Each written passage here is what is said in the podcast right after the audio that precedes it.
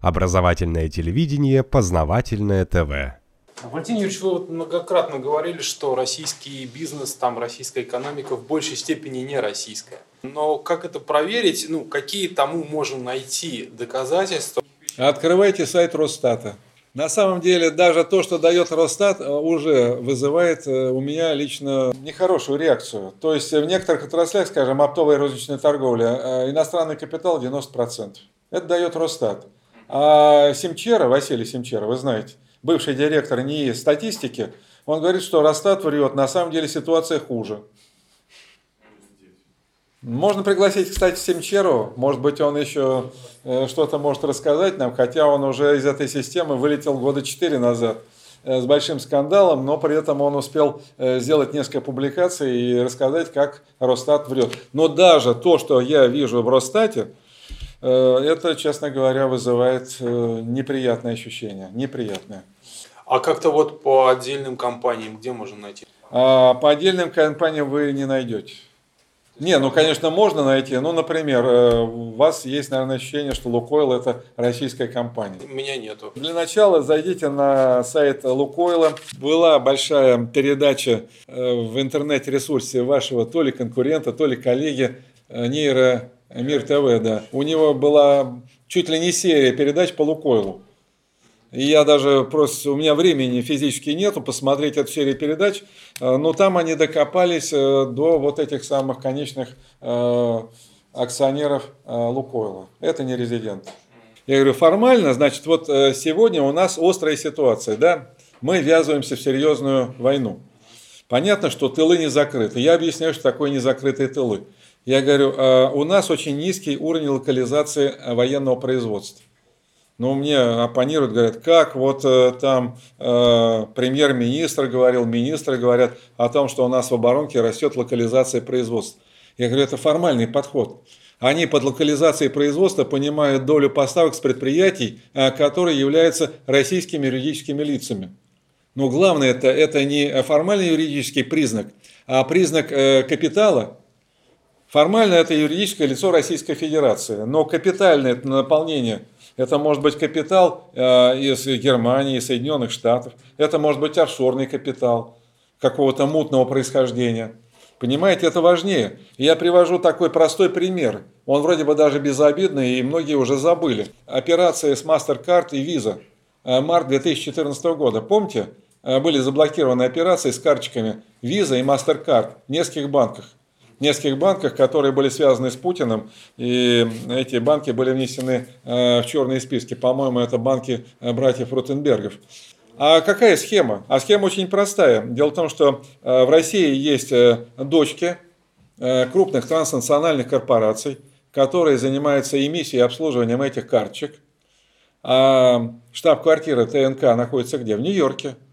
А через улицу находятся какие-то государства, ну понятно, Нью-Йорк э, это бизнес-центр, э, в Вашингтоне находятся какие-то ведомства, включая Белый дом. Белый дом дает команду штаб-квартире. Вы там проведите спецоперацию. Думаете, кто-то ослушается? То есть важнее э, признак капитала, а не чисто формальный юридический подход. Российская компания де юра, а де факто это Троянский конь, понимаете? Троянский конь.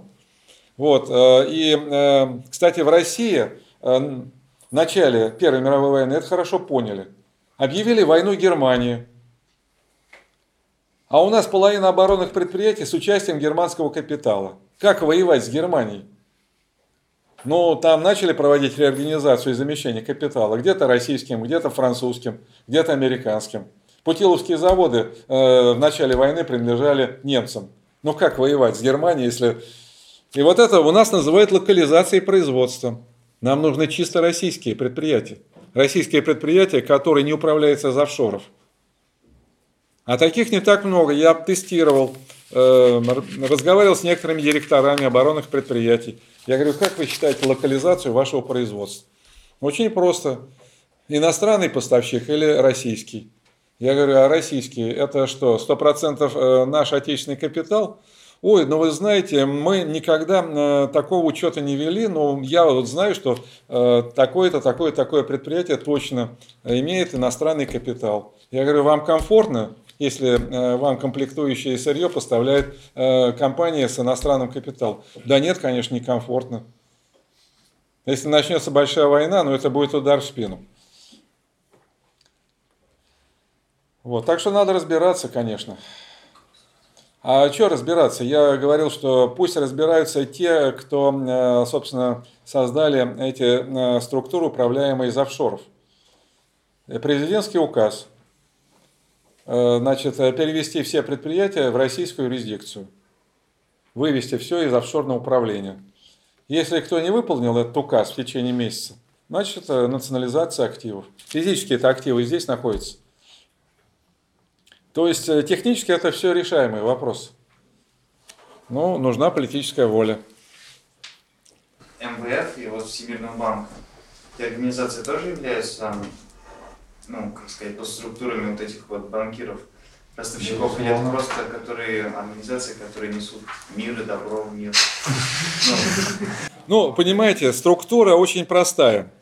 Ну, во-первых, мы с вами обсуждали, что Федеральная резервная система и э, американское казначейство – это две руки, которые друг друга моют, да? Э, Федеральная резервная система, она имитирует э, доллары, а эти э, доллары, значит, используются на покупку других бумажек, которые называются казначейские бумаги. То есть это как бы вот такой симбиоз, который даже трудно как-то разрубить. Теперь по поводу МВФ и э, вот этого симбиоза.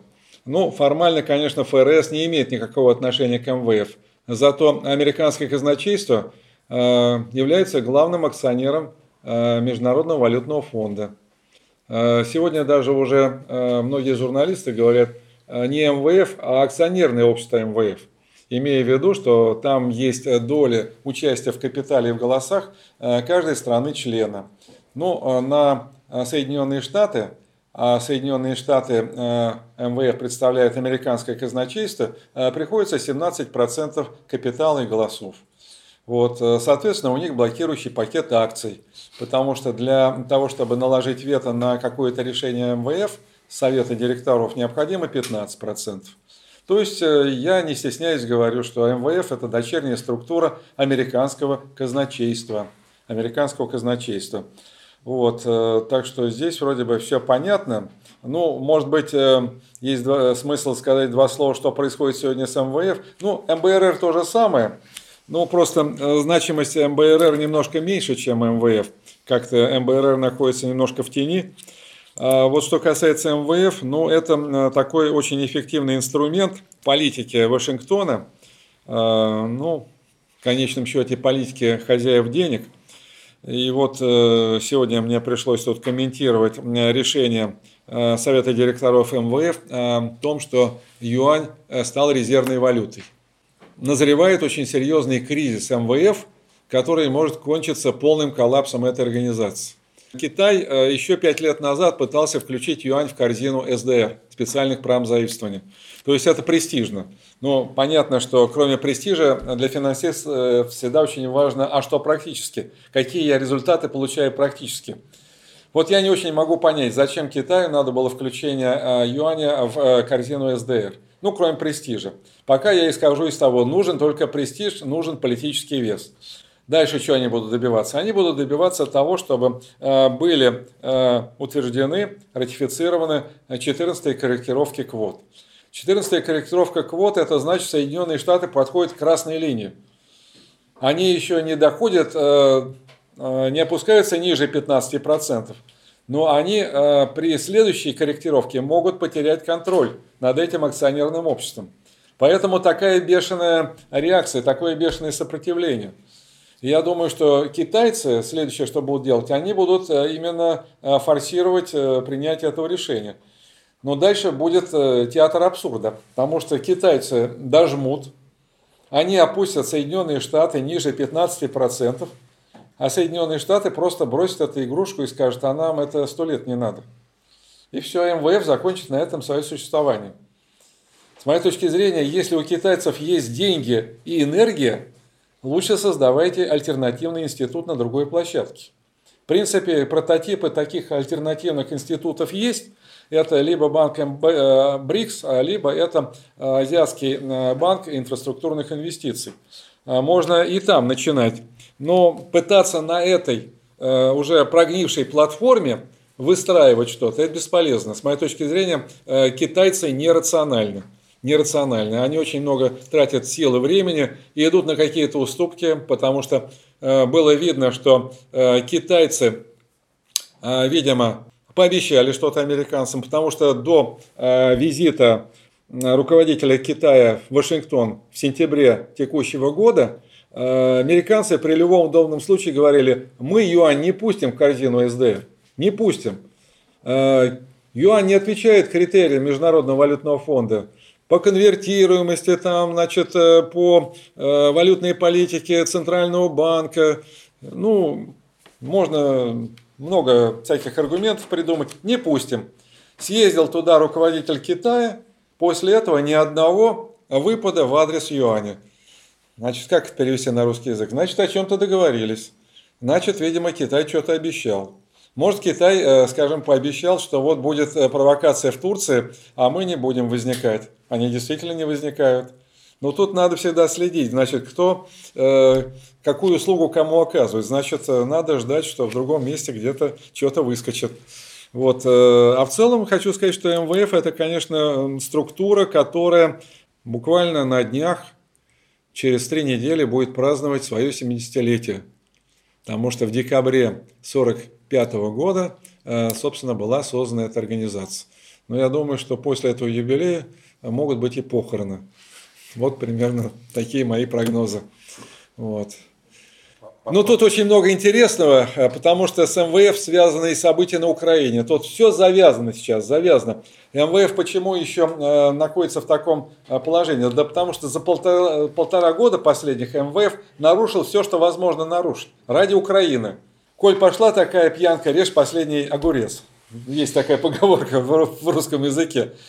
Грубо говоря, если э, мы завтра потеряем МВФ, так давайте мы его на полную катушку сейчас используем вдарим там по России, вдарим еще по кому-то. Короче говоря, я э, исполнительному директору МВФ Кристин Лагард не завидую, потому что там просто бедную женщину в Вашингтоне насилуют, откровенно насилуют.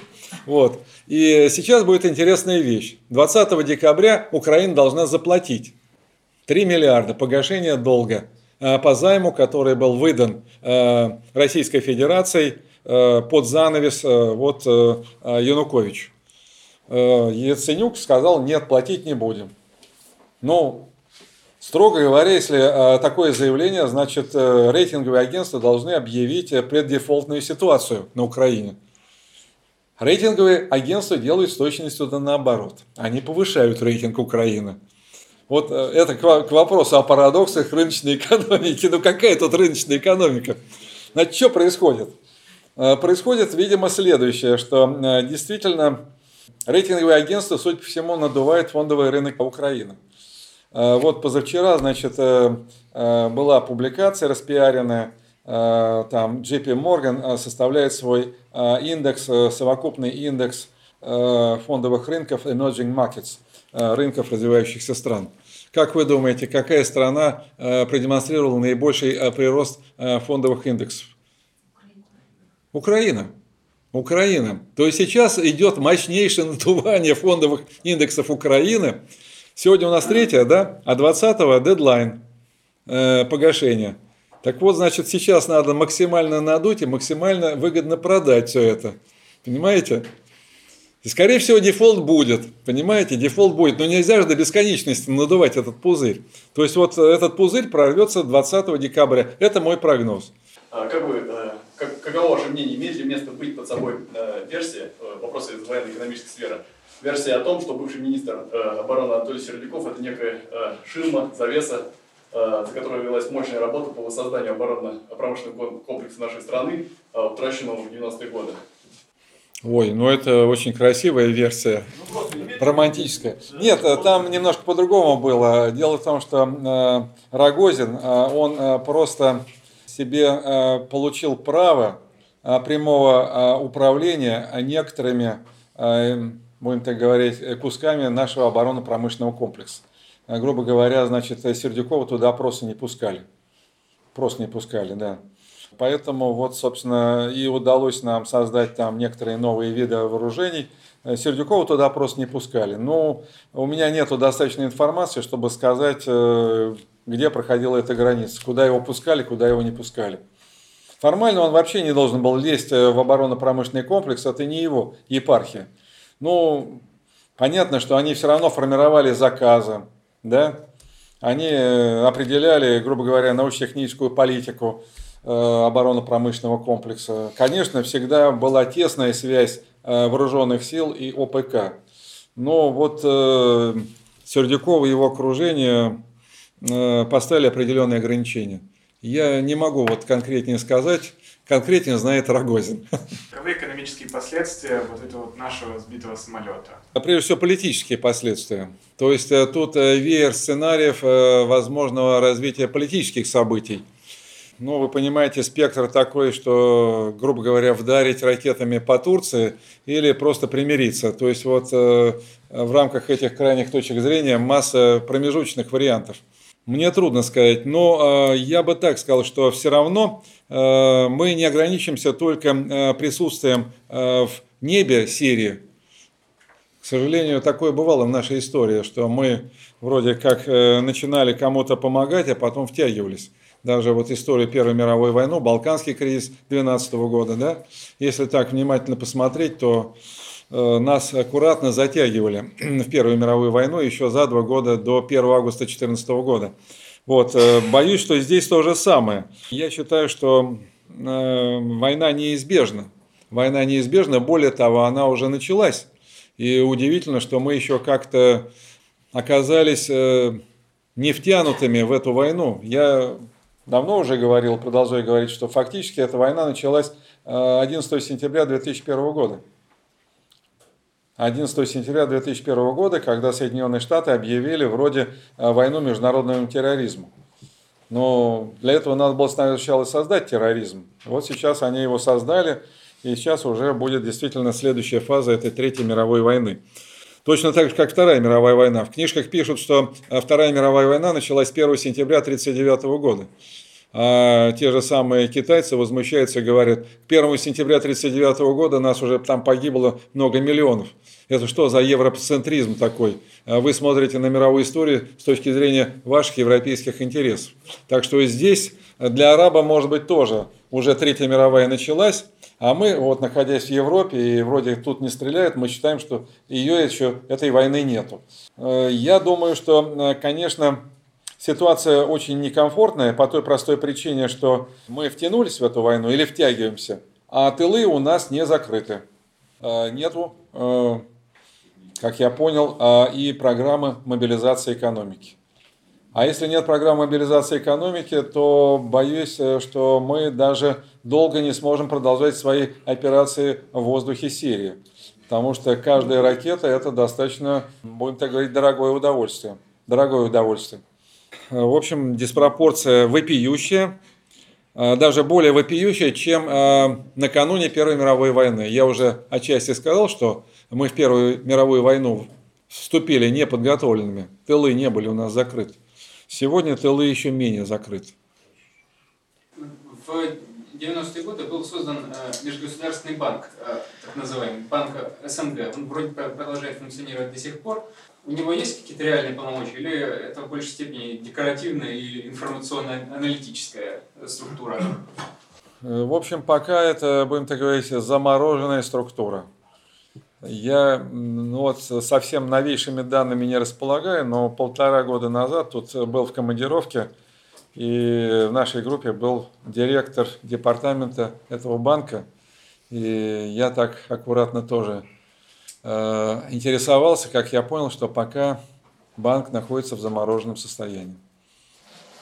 Ну, такая, в принципе, неплохая кормушка для людей, которых куда-то надо пристроить. У меня вопрос как человека, который пришел первый раз. Вот э, в моей реальности все знания, которые мы получаем, они должны иметь какое-то практическое применение или воплощение. Например, меня в детстве учили, э, что правильно беречь природу, сажать деревья. Я посадил в своей жизни много деревьев, потому что иначе, ну, смысл не какая польза, просто не учили, а я деревья не сажал. То у меня по этому вопрос, А, к вам, как к организатору, ну, наверное, относитесь ко всем присутствующим, какое практическое применение вот, э, того, что люди приобретают здесь знания, потому что я считаю, что какие-то такие цели нужно ставить. Ну, вы знаете, навести порядок в голове, по-моему, это самое главное. Если управляющее устройство, оно работает с перебоями, то вы же понимаете, даже в советское время был э, анекдот про прапорщика. Что думать, трясти главное, понимаете? То есть сначала, наверное, есть смысл подумать, а потом уже трясти.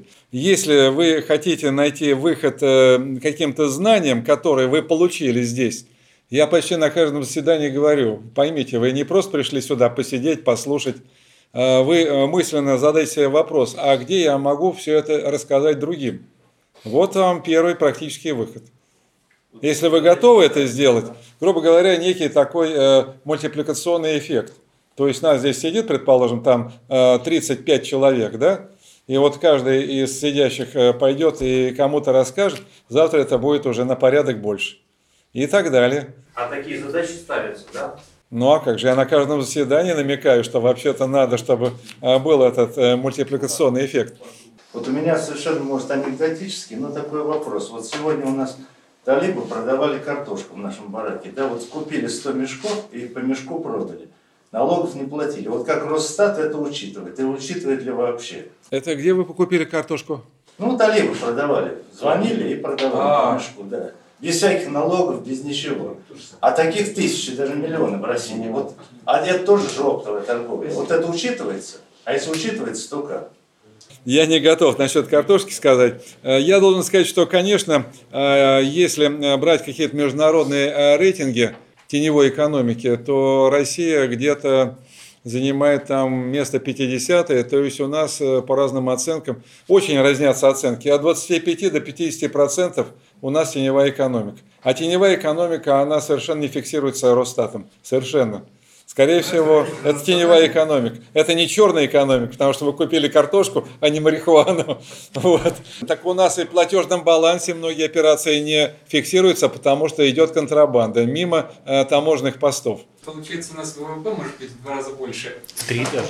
Э, Вполне вероятно, как считать, потому что мы только что были в Казани, ездили на конференцию такую общероссийскую защиты материнства. Но я туда поехал, потому что мне показалось, что э, мне как экономисту это интересно, потому что ведь значительная часть экономики это э, э, семейное хозяйство, домашнее хозяйство. Э, Даже во всех э, стат-системах основные сектора экономики какие? Это органы государственного управления, это, значит, финансовый сектор, нефинансовый сектор и сектор домашних хозяйств. Конечно, сектор домашних хозяйств в макростатистике отражается очень слабо, очень слабо. И, конечно, он недооценивается, он недооценивается. Э, Из-за того, что он недооценивается, соответственно, мы недооцениваем и роль семьи, как ячейки, молекулы. Ну, атомом у нас человек является, а молекулой является семья. Вот эта молекула, она выпадает вообще из э, экономических размышлений, экономических э, учебников, э, из экономической статистики. Это очень серьезная тема. Я могу сказать, что э, в России точно этот сектор экономики недоучитывается. Недоучитывается. Хотя формально, значит, по методологии там, э, международных организаций э, такая графа есть. Сектор домашних хозяйств. Ну, понимаете, скажем, женщина не работает на производстве, но она же создает общественный продукт. Просто понимаете, у нас э, недооценка э, сектора домашних хозяйств происходит потому, э, что домашние хозяйства не производят товарной продукции. Ведь мы живем в условиях рыночной экономики, ну, квазирыночной, псевдорыночной. Поэтому учитывается прежде всего то, что имеет цену, то, что становится товаром. А в семейном хозяйстве нет товарно-денежных отношений. Поэтому этот сектор экономики, он не очень интересует монетаристов, неолибералов и так далее, и так далее. И более того, значит, э, делается все возможное и невозможное для того, чтобы разрушить эту молекулу, для того, чтобы остались атомы, и чтобы атомы обслуживали другие сектора экономики. Финансовый сектор, нефинансовый сектор, сектор государственного управления, э, сектор э, денежно-кредитного регулирования. А семейная экономика, она даже вредна, понимаете? Чем крепче будет семейная экономика, тем, значит, более устойчиво общество к разного рода либеральным экспериментам. Это же очевидно. Возвращаясь к главе и Китаю. Нет нынешней истории Китая какого-то следа Ротшильдов, как это стыкуется с э, МВФ? Ну, э, с моей точки зрения, конечно, э, не исключаю, что э, группа Ротшильдов оказала содействие услугу, оказала содействие в том, чтобы э, юань стал резервной валютой. Ну, содействие идет по многим направлениям. Там рядом э, Гонконг, э, там рядом Сингапур, это вотчина Ротшильдов, там в основном Ротшильдовские банки сосредоточены. Более того, хотя на сегодняшний день доля иностранного капитала в банковском секторе Китая невелика, очень невелика, они оберегают свой банковский сектор, но те немногие банки, которые все-таки пришли в Китай, это в основном Ротшильдовские банки. А то, что Китай на протяжении многих лет Э, накапливал и продолжает накапливать золото, это тоже явно содействие э, Ротшильдов, потому что не так просто э, накапливать золото. Некоторым кажется, что в мире есть рынок золота, что вот, значит, пришел на этот рынок и купил. Нет, вы знаете, я всегда говорю, если называть это рынком золота, тогда надо говорить, что в Советском Союзе тоже был рынок но в Советском Союзе многие вещи распределялись госпланом. Так вот, золото э, тоже распределяется мировым госпланом. Поэтому просто так купить э, десятки и сотни тонн золота на мировом рынке нельзя. А то, что Китай все-таки это делал, доказывает, что, значит, э, видимо, кто-то в госплане, в мировом госплане Китаю оказывал содействие. Тут видно невооруженным глазом, что, конечно, это делали Ротшильды, и это все вписывается вот э, в концепцию вот этой закулисной возни и грызни между э, Ротшильдами и Рокфеллерами. Рокфеллеры делают ставку на черное золото, Рокфеллеры делают ставку на военно-промышленный комплекс, Ротшильды делают ставку на черное золото, на наркотики. Это их традиционные сферы. Все настолько тревожно по поводу войны. Есть ли какая-то альтернатива, чтобы не состоялось такого глобального ну, и самоубийственного в русском экономическом обществе хочется часто апеллировать к священному писанию. Все-таки мы всегда говорим, что мы православные люди. И в этом смысле все-таки история э, последних двух тысяч лет, она соответствует тому, что сказано, написано в Священном Писании. И слишком много признаков того, что наступают последние времена. Ведь святые отцы говорили, да, про Россию, да, э, Россия – Третий Рим, четвертому не бывать. Святые отцы, и не только святые отцы, но и старцы Афона говорили, что будет третья война, четвертой мировой войны не будет. Но слишком много признаков, что все-таки назревает Третья мировая война. А если читать Откровение от Иоанна, то там написано, что в результате этой войны погибнет треть человечества. Правда, некоторые говорят, что это не треть всего человечества, это только треть э, той войны, которая произойдет там на Ближнем Среднем Востоке. Но в целом, в общем, э, ситуация достаточно тревожная и как-то все очень совпадает. Но, правда, в отношении России всегда говорилось и говорится, что это удерживающий катехон, и э, в России еще будет короткий период рассвета, ну, у разных старцев и святых по-разному. Ну, Лаврентий Черниговский тоже говорил об этом периоде, 30, 40, 50 лет – ну а потом все уже по апокалипсису. Три с половиной года вот этот самый Машах. Ну а потом не буду воспроизводить, все знают апокалипсис.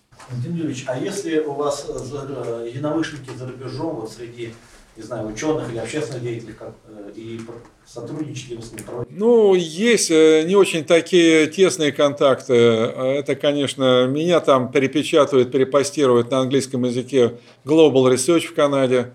Это Мишель Чесудовский. Встречаю в интернете переводы моих статей на португальском языке, на итальянском, на французском. Э, просто нам надо как-то эту работу организовать целенаправленно, потому что, значит, есть какие-то люди за рубежом, э, которым созвучны наши идеи. И нам надо как-то выстраивать вот такую вот связь, э, такую коммуникацию. В основном это люди, которых можно назвать антиглобалистами. Ну, у меня, например, были некоторые публикации в журнале Executive Intelligence Review, это Линдон Ларуш. Ну вот, э, с Энгделем тут познакомился. Э, вот сейчас он опять собирается приезжать. Вот, э, надо бы с ним встретиться. То есть, зная некоторых людей, ну, некоторые люди вроде тоже антиглобалисты, но у меня вызывает некоторые сомнения. Я, поскольку камера работает, я не буду называть тех людей, которые меня вызывают сомнения. Э, есть некоторое подозрение, что все-таки они связаны с западными спецслужбами. Поэтому есть разные антиглобалисты. В данном случае, кроме интуиции, у меня никакого другого инструмента нет для развлечения. Но все равно задач много, и везде не поспеешь. Так что если кто-то готов какую-то оказывать помощь в переводе там, или, может быть, э, в распространении наших материалов в Фейсбуке, ВКонтакте, все это приветствуется. Все это приветствуется. Познавательная ТВ. Много интересного.